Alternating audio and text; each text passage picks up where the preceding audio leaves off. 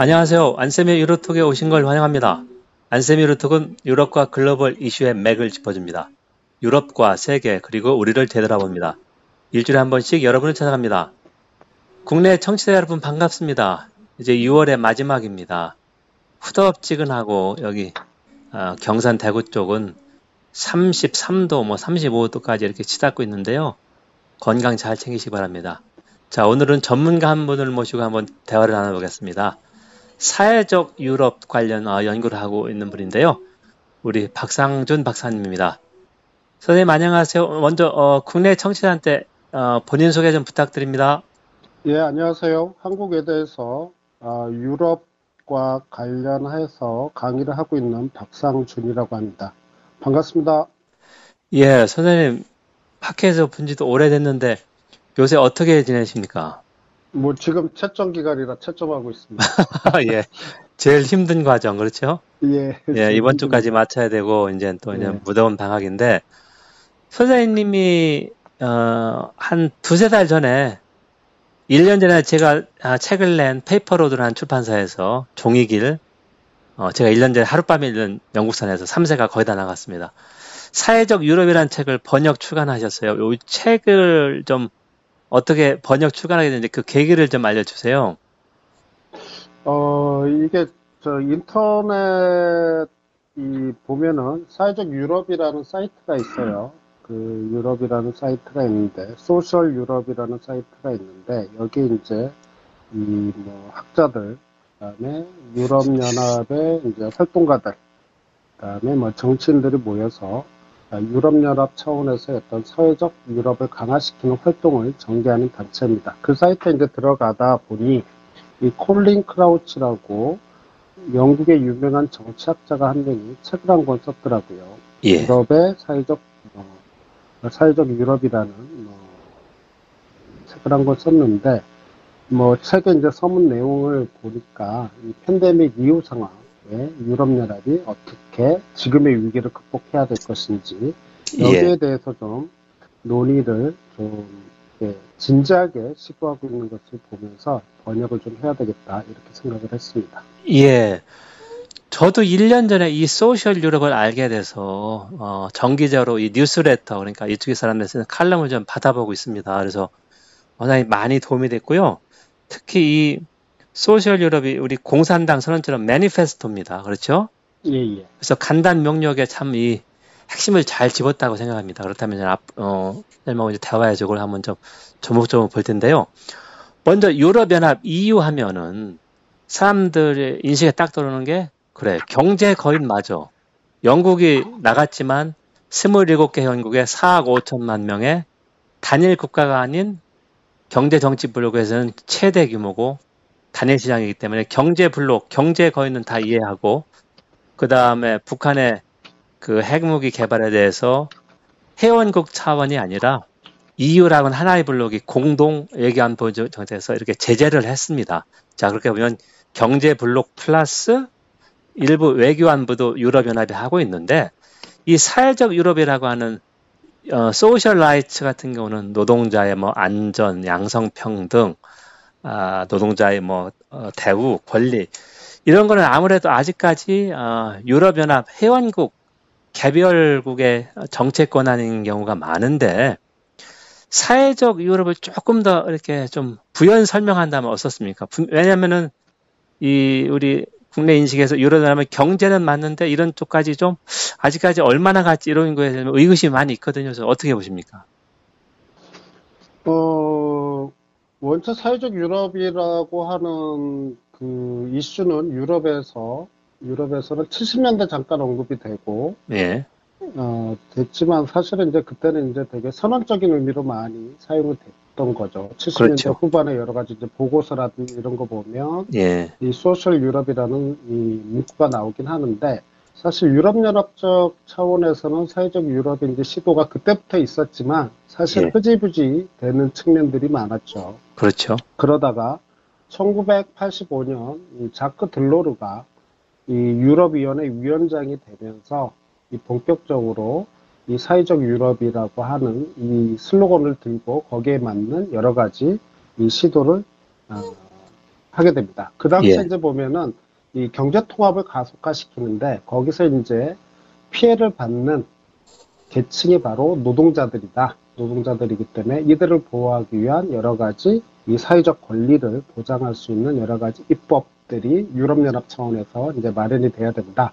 예. 라고 이제 어, 제기가 됐던 거죠. 그렇죠. 그리고 이제 이제 본격적으로 추진이 됐지만 사실 그럼에도 불구하고 90년대 이 신자유주의가 이제 좀 가속화되면서 본격화되면서 사실 사회적 유럽은 한 2010년대까지 사실은 이 흐지부지 되고 말았어요. 그래서 예. 거의 실질적인 뭐 몇 가지 이제 긍정적인 성과는 있었지만 그럼에도 불구하고 사실 그 성과보다는 오히려 이제 신자유주의의 어떤 흐름들 속에서 사회적 유럽, 유럽연합 차원의 사회적 유럽이라고 하는 것들 자체는 사실 그렇게 이 두드러진 성과는 보이지 않았던 거죠. 예.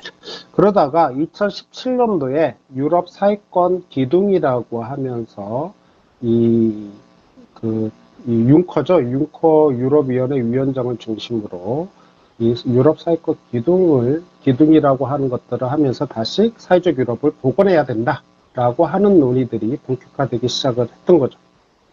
뭐 역사는 이렇게 이제 좀 진행이 되는데 예. 그래서 이제 사회적 유럽이라고 하는 것들 자체는 지금의 위기, 그러니까 팬데믹이라든지 아니면 경제 위기라든지 뭐 정치적 구구 세력의 이제 등장이라든지 이런 것들이 대비를 해서 그것을 방지할 수 있는 이 하나의 이제 그 집약적인 표현이 사회적 유럽을 건설해야 되고 그 예. 표현이 뭐냐면 유럽 사회 연합을 건설하자, 예. 건설하자는 쪽으로 이렇게 방향을 잡고 있는 것 같습니다. 네, 맞습니다. 예, 자, 그래서 이제 European Social Union이다. 그러니까 European Economic Union이 아니라 이렇게 볼 수 있고요. 예, 2017년에 말 그대로 그 스웨덴의 순회 의장국이었을 때 이 예테보리에서 이런, 이런 이제 선언을 했는데 그때 분위기를 본다면 선생님이 지금 찍은 대로 자, 브렉시트가 2017년 6월 23일에 발생했습니다. 그러니까 국민 투표가 예, 이제 5년이 지났는데 1년 후에 브렉시트가 이야기한 그 유럽 통합의 원심력 그러니까 예. 극우 포퓰리스트들이 계속해서 노동자들을 끌어당기는 거죠. 예, 그래서 그런 걸 예를 들면 저지하려면 유럽연합이 노동자들을 우대하고 아, 최소한 동등하게 대하고 유럽연합이 단순하게 신자유주의만 추는 게 아니라 우리가 이런 정책을 한다는 걸 보여줘야 되는 거 아니- 아니겠습니까? 그렇죠. 예, 그래서 이제 유럽 차원에서 다시 한번 자크들로 집행위원장이 에, 1980년 중반부터 1990년 중반까지 선언해서 조금 운을 띄었던 걸 다시 이제 부활시킨 것이죠. 그렇죠. 예, 자, 그래서 이렇게 하다가, 자, 팬데믹이 터지면서, 어, 2차 대전 이후에 최악의 경제 위기를 맞았습니다. 예. 그래서 유럽연합이 더 흔들렸는데, 다행스럽게도 2020년 7월 말에 8천억 유로, 그러니까 우리나라 돈으로 1000조 원, 우리, 올해 1년 예산, 이, 올해, 우리나라 1년 예산에, 그러니까 2년 예산 정도 되는 돈을 EU 차원에서 새로 모금해서 어, 대폭 지원해 준다. 그러니까 독일이 이제 어, 그동안의 반대를 꺾고 이런 걸 해서 오히려 팬데믹 이후가 어, 유럽 통합을 좀 더 앞당기는 그런 모습을 보이고 있고 당연히 예, 어, 사회적 권리도 더 강화해야 된다. 그런 계기가 된 거 아니겠습니까? 그렇죠. 자, 그래서 그렇, 예, 예, 이제 그렇다면 어, 선생님이 이 책을 쭉 어, 번역을 하시고 저도 이제 봤는데요. 이 콜린 크라우치라는 사람이 아, 포스트 산업 그러니까 포스트 제조업 이후에 사회적 유럽의 과제를 쭉 이렇게 설명을 했습니다. 그래서 이제 제가 제일 어, 눈에 띄었던 거는 사회적 사회 투자 복지 국가 그러니까 social investment state를 강화하자는 것이었는데요. 예. 먼저 우리가 어, 복지하면은 그냥 써버리는 거는 그런 개념이 있는데 사회 네. 투자 복지 국가가 무엇인지 좀 간단하게 개념 설명부터 부탁합니다. 아, 사회투자 복지 국가는 기존에 이제 그 전통적인 복지 국가와는 좀 다른 맥락에서 접근을 좀 하는 것 같아요. 예, 그래서 이 전통적인 복지 국가가 오래된 유협, 그러니까 우리가 이제 사회적 위험이 이제 존재를 하죠. 뭐, 이 노령이라든지 아니면 뭐 실업 상태에 이제 처한다든지 이렇게 됐을 때 그것을 이제 보호하기 위해서 사회 안전망을 구축하는 것이죠. 예, 이 복지국가인데 이게 이제 포스트 산업 사회로 이제 지내가면서 기존의 복지국가가 대응하지 못하는 이 경제 변동이 상당히 이제 유동적이고 그렇죠. 이 가변적으로 이제 막 변하기 시작을 하니까 예. 기존에 이렇게 이제 정규직 위주의 어떤 포스트 이 포스트 산업 경제는 정규직 위주 이런 체계로 유지되기 힘들다는 거죠. 예. 힘든 이런 뭐 상황들이 이제 벌어지게 되는 거예요. 자, 이런 상황 속에서는 이 만약에 이제 실직이나 이런 문제들 자체, 그 다음에 이제 여성의 사회적 진출, 뭐 이런 부분들 자체에서 이것들을 극복하기 위해서는 사실은 되게 유동, 유, 그 가변적이고 유동적인 상황에 적극적으로 대처할 수 있는 부분들, 이 부분들이 이제 필요했던 거고, 그렇다면 이 만약에 이제 실직 상태에 있는 사람들이 이제 고용 가능성을 증대시킬 수 있는 여러 가지 이 정책들이 이제 필요하게 되는 거죠. 근데 사실 예. 그거는 이제 재교육이거든요. 예를 들면 직업 재교육이라든지 아니면 청소년 같은 경우도 이제 계속 이제 급변하는 상황에서 이제 직업 훈련 자체를 이제 끊임없이 이렇게 하는 어떻게 예. 보면 이것은 이제 소비가 아니라 투자라고 하는 개념 속에서 이제 접근을 해야 된다. 이렇게 이제 보고 있는 것이죠. 맞습니다. 예, 네. 예. 그래서 이제 여기 보면 사회투자 복지국가라고 하는 것은 이 이전과 다르게 포스트 산업 경제 체제에서 이 사람들의 삶을 일정하게 유지시킬 수 있도록 유지시킬 수 있도록 어떻게 이제 그것을 재교육하고 뭐 R&D라든지 예를 들어서 연구 투자 개발이라든지 아니면 뭐 노동자 재교육이라든지 이런 것들을 이제 활성화시키면서 그들이 적극적으로 노동시장 노동 시장에 결합시킬 수 있는 이런 부분들을 얘기를 하고 있는 거죠. 그리고 예. 이제 더불어서 또 한 가지가 이제 들어가는 부분들이 바로 그렇게 됐을 때 최소한도 이 노동시장에 진입하지 못하는 사람들을 위해서 여기 보면 이제 시민소득이라고 책에는 이제 시민소득이라고 하는 개념이 들어가고 있는데 맞습니다. 우리가 이해하는 뭐 기본소득 비슷한 예, 개념 아닙니까? 기본? 예, 그 예. 논란이 여전히 있지만 기본소득과 동일한 이런 그래서 이제 최소한 이제 사회적 안전망을 구축하는 것까지 논의가 되고 있는 걸로 알고 있습니다. 예, 선생님 말씀 아주 적극 공감하고 우리가 EU 하면 그 flexicurity는 말을 합니다. flex에다 security를 합쳐서 그래서 유연 안전성이다. 내가 이제 그 기초가 말 그대로 정부가 이런 어, 사회 복지 투자를 하는 거죠. 교육, 직업 교육, 평생 교육 이런 게 다 완전히 하나의 사이클 아니겠습니까? 그렇죠. 요거를 이제 완전히 정책 입안 단계부터 해서 하나의 세트를 만들어야 된다는 얘기죠. 예, 예. 예, 예. 그래서 이제 어, 나머지 과제를 보면 환경 훼손과 기후 변화에 대한 투쟁, 세계화의 개혁, 금융화된 자본주의 규제, 물질적 불평등 감소, 노동자의 안전과 노동의 미래 조화, 이건 뭐 AI에 따른 어떻게 할 거냐 그렇게 해보는데 어, 큰 묶음으로 본다면 세계화의 개혁하고 금융 자본주의 규제가 서로 어, 밀접하게 연관되어 있습니다. 예, 예. 왜냐하면은 어, 보통 우리가 얘기하는 어, 좌파 쪽에서는 급진 좌파 쪽에서는 세계화를 규제해야 된다고 생각하는데 우파 극우 민족주의는 문화 전쟁에서 정체성 전쟁을 하고 있지 않습니까? 그렇죠. 그래서 이제 세계화 개혁, 금융 자본주의 규제 이런 쪽은 좀 어떻게 어, 생각을 합니까?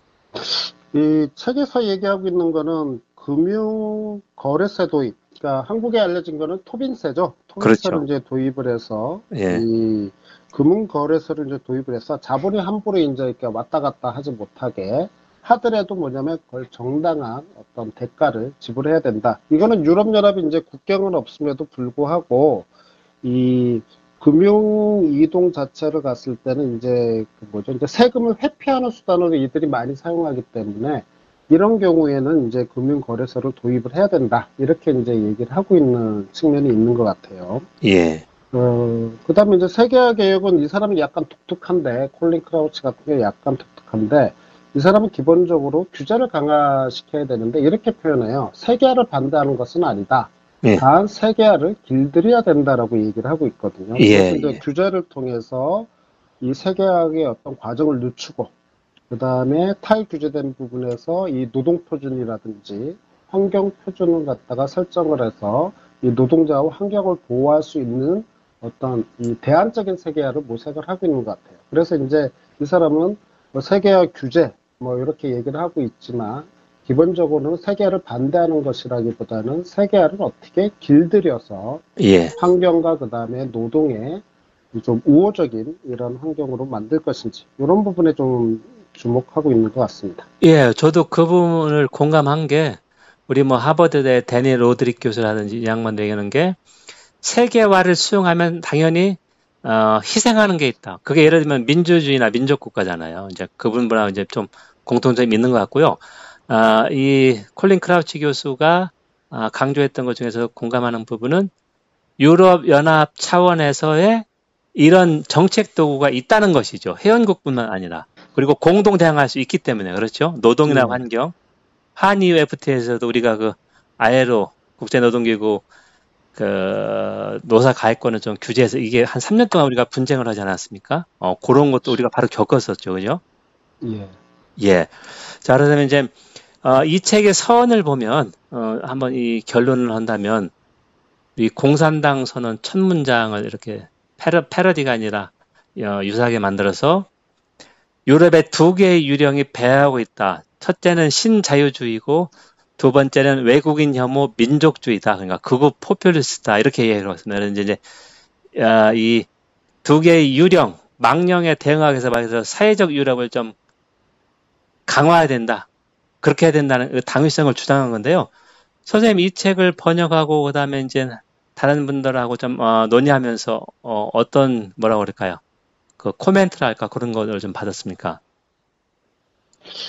뭐 코멘트보다는 제 생각에는 이 지금 유럽의 유럽이 처한 어떤 위기의 근원을 신자유주의하고 외국인 혐오 민족주의로 보는 거는 저도 이제 전적으로 동의를 합니다. 예. 두 가지가 이제 보면 뭐이 구구 정당이 지금 유럽에서 계속적으로 이제 상승세에 있죠. 그렇죠. 이제 뭐 소유럽뿐만 아니라 동유럽 뭐 이런 국가들 요즘에 이제 남유럽까지도 이제 계속 확산이 되고 있는 이런 상황이고 예. 그다음에 두 번째는 여전히 이제 신자유주의가 문제가 있음에도 불구하고 여전히 이제 경제가 작동하는 방식 또는 기업이 활동하는 방식은 이 주주들의 이익을 우선시하는 방식으로 이렇게 활동이 전개되고 있는 이런 측면들이 있는 거죠.